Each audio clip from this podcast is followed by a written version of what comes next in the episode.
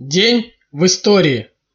22 ноября 1893 года родился Лазарь Моисеевич Каганович, советский государственный и партийный деятель, близкий сподвижник Сталина, герой социалистического труда, член коммунистической партии с 1911 года. Работал в руководящих органах партии, секретарь ЦК, член Политбюро, Президиума, председатель комиссии партийного контроля и других. Во время Великой Отечественной войны член Государственного комитета обороны и нарком путей сообщения. После войны заместитель председателя Совета министров СССР. Его имя многие годы носил московский метрополитен, строительством которого Каганович руководил 1930-е годы, будучи первым секретарем Московского комитета ВКПБ. В тот же день 1898 года родился Родион Яковлевич Малиновский, советский военачальник и государственный деятель, полководец Великой Отечественной войны, маршал Советского Союза, дважды Герой Советского Союза, народный герой Югославии, министр обороны СССР. В тот же день 1909 года родился Михаил Леонтьевич Миль, Умер в 1970 году. Конструктор вертолетов, доктор технических наук, герой социалистического труда, лауреат Ленинской премии и Государственной премии СССР. Коллективом конструкторов под его руководством были созданы вертолеты Ми-2, Ми-4, Ми-6, Ми-8, Ми-10, Ми-11, Ми-24 и другие.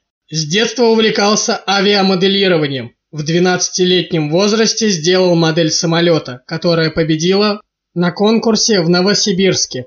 В 1925 году поступил в Сибирский технологический институт, но вскоре перевелся на механический факультет Донского политехнического института в Новочеркасске, поскольку там была авиационная специализация.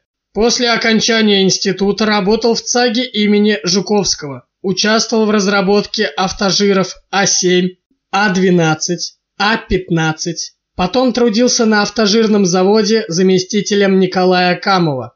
В годы Великой Отечественной войны Миль был отправлен в эвакуацию в поселок Билимбай.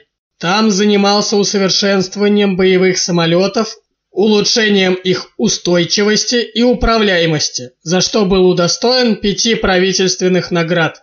В 1947 году Миль был назначен главным конструктором опытного КБ по вертолетостроению, созданного на базе завода номер 383 Минавиапрома. Первая машина ГМ-1, геликоптер Миля-1, созданная в ОКБ, была поднята в воздух 20 сентября 1948 года на аэродроме Захарова летчиком-испытателем Байкаловым. В начале 1950 года, после серии испытаний, вышло постановление правительства о создании опытной серии из 15 вертолетов ГМ-1 под обозначением Ми-1. В 1964 году Миль стал генеральным конструктором опытного КБ.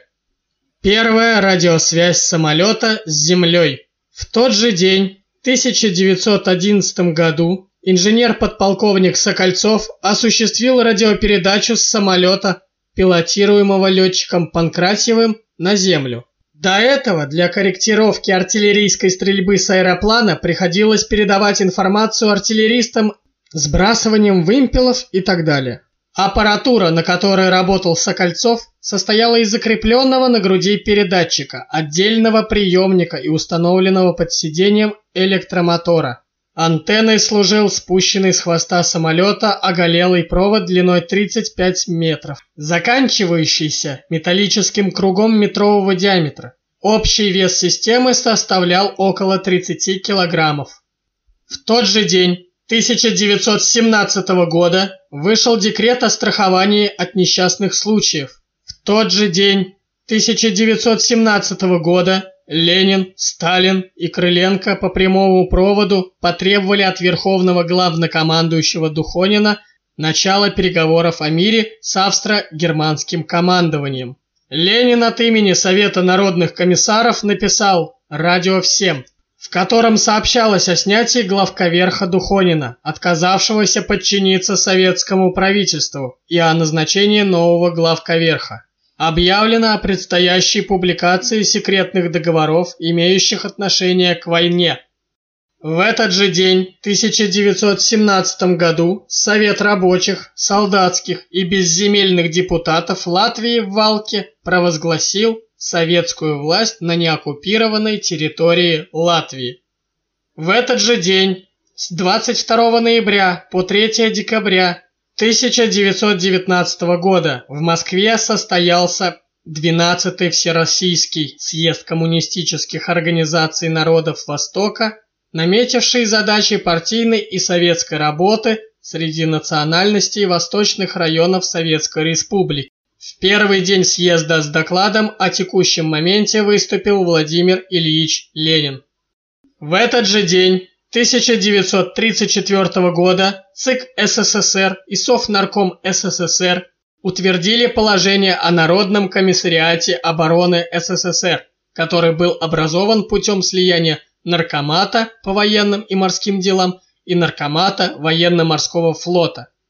В этот же день 1957 года опубликована Декларация совещания представителей коммунистических и рабочих партий социалистических стран, состоявшегося в Москве с 14 по 16 ноября 1957 года.